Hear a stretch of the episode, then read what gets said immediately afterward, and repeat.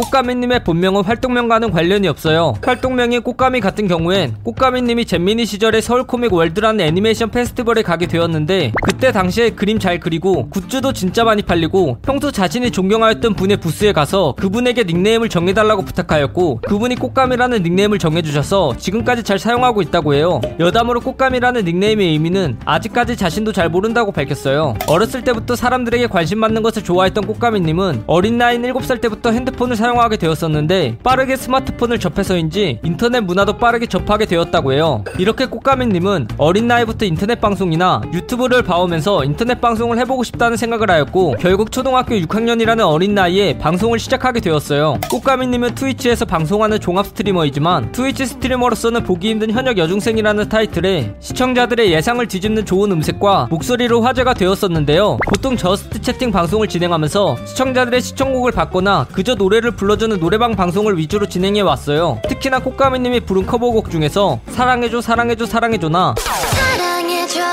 사랑해줘 사랑해줘. 전부 줄게요. 야 하고 싶어는. 싶어?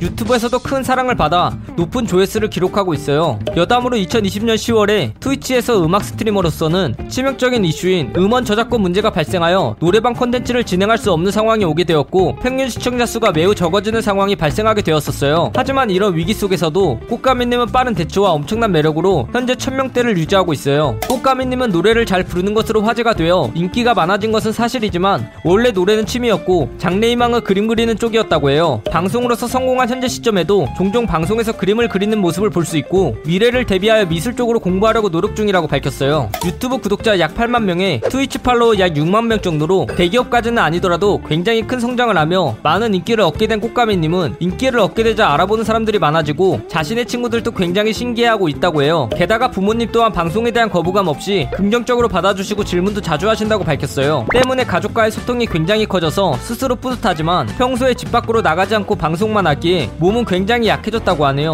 꽃감이님은 방송을 하지 않을 때 오리지널 곡이나 광고 노래를 준비하거나 주변 지인들과 모바일 게임인 블랙 서바이벌과 쿠키런 킹덤을 플레이하며 즐겁고 평범한 하루를 보내고 있다고 해요. 아마 코로나 시국인 만큼 실외보다 실내에서 하루를 보내는 것으로 예상할 수 있어요. 활동을 하면서 힘든 시기가 있었나요? 라는 질문에 꽃감이님은 시청자층이 급증하면서 많은 사람들이 유입되었고 그만큼 자신을 싫어하는 사람들도 많아져서 힘들었었다고 답했어요. 그 사람들은 어린애가 방송을 한다는 것만으로도 그냥 욕을 하였었고 노래 실력에 대하여 지적 하며 이 정도의 시청자는 일시적인 현상일 것이다 라는 원색적인 비난을 멈추지 않아 속상했었다고 밝혔어요. 하지만 지금은 이 세상에서 나를 싫어하는 사람은 당연히 있을 수 있다라고 생각하고 그 사람들이 더 부러워하도록 더더욱 성장해야겠다 라는 마인드로 방송하고 있다고 해요. 노래 스트리머로서 꽃감이님이 가장 애정하는 곡은 무엇인가요? 라는 질문에 꽃감이님은 국내 밴드 그룹인 엔플라잉의 Flower Fantasy를 가장 애정한다고 밝혔어요. 또한 최근 듣고 있는 곡으로는 미국의 3인조 밴드 그룹인 AJR의 모든 곡을 듣고 있는 중이고 모든 곡을 추천할 정도 로 다 좋다고 전했어요. 현재도 생방송에서 가끔씩 캠방을 진행하였고 인스타그램에서도 얼굴 사진을 공개하여 대부분 사람들은 꽃감이님의 얼굴을 알고 있지만 정식적으로는 캠방을 하고 있지 않아요. 하지만 유튜브에서는 구독자 10만 명을 달성하면 커버송을 통하여 얼굴을 공개할 생각이고 트위치에서는 기념일이나 특별한 날에 캠방을 할 예정이라고 밝혔어요. 꽃감이님에게 이상형에 대해 물어보자 목소리가 좋고 노래를 잘하는 착한 사람이라고 답했어요. 또한 친구처럼 유머 감각이 있지만 때로 설렐 정도로 잘 챙겨주는 사람이었으면 좋겠다고 덧붙여서 말했어요. 대표 적인 호불호 음식인 민트초코와 파인애플 피자를 좋아하시나요? 라는 질문에 꽃감이님은 단호하게 싫다고 답했어요. 특히 민트초코처럼 달달하면서 화한 느낌이 싫고 파인애플 피자의 따뜻한 파인애플이 정말 싫다고 밝혔어요. 꽃감이님은 존경하는 사람으로서 동료 스트리머이자 선배 스트리머인 금사향님, 가이코님을 선정했어요. 금사향님 같은 경우엔 자신과 같이 어렸을 때부터 방송을 시작해왔는데 현재도 대단한 스트리머의 자리를 유지하고 있는 것이 존경스럽다고 밝혔고 가이코님 같은 경우엔 꽃감이님이 정말 어렸을 때부터 봐왔지만 콘텐츠나 방송 능력을 보면 정말 대단한 스트리머라고 생각이 들곤 한다고 말했어요. 방송을 시작하기 이전인 2018년경 꽃감이님은 대표적인 SNS 틱톡에서 그림러 꽃감이로 활동하였었다고 해요. 하지만 지금은 이 계정은 영상을 전부 내린 상황이고 최근에 플라워감 0316이라는 아이디로 막 새롭게 시작하여 활동할 예정이라고 해요. 여담으로 틱톡 이외에도 스푼 라디오에서도 활동한 경력이 있다고 밝히기도 하였어요. 꽃감이님은 초콜릿을 포함해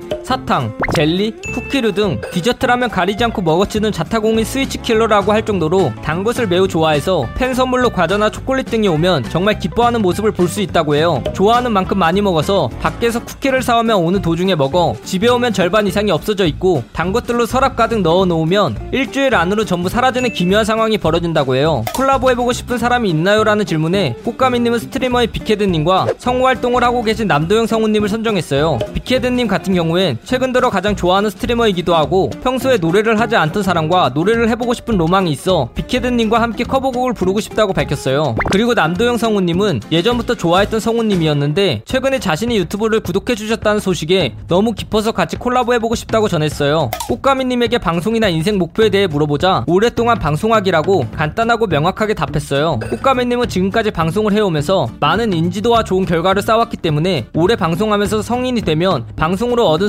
수익으로 부모님께 제대로 된 효도를 해드리고 싶다고 해요. 또한 결정적으로 방송하는 것이 너무 즐거워서 오래 하고 싶다고 덧붙였어요. 이 영상 내용은 일부 인터넷에 기반한 자료들을 정리하여 만든 것이라 사실과 조금은 다른 내용이 있을 수 있어 그 점 양해 부탁드리겠습니다. 잘못된 내용이나 TMI 내용에 대하여 추가하실 내용이 있다면 댓글로 달아주시면 감사하겠습니다. 영상이 재밌었다면 구독과 좋아요 꾹 눌러주시고 오늘도 포비 하나로 되시길 바라겠습니다.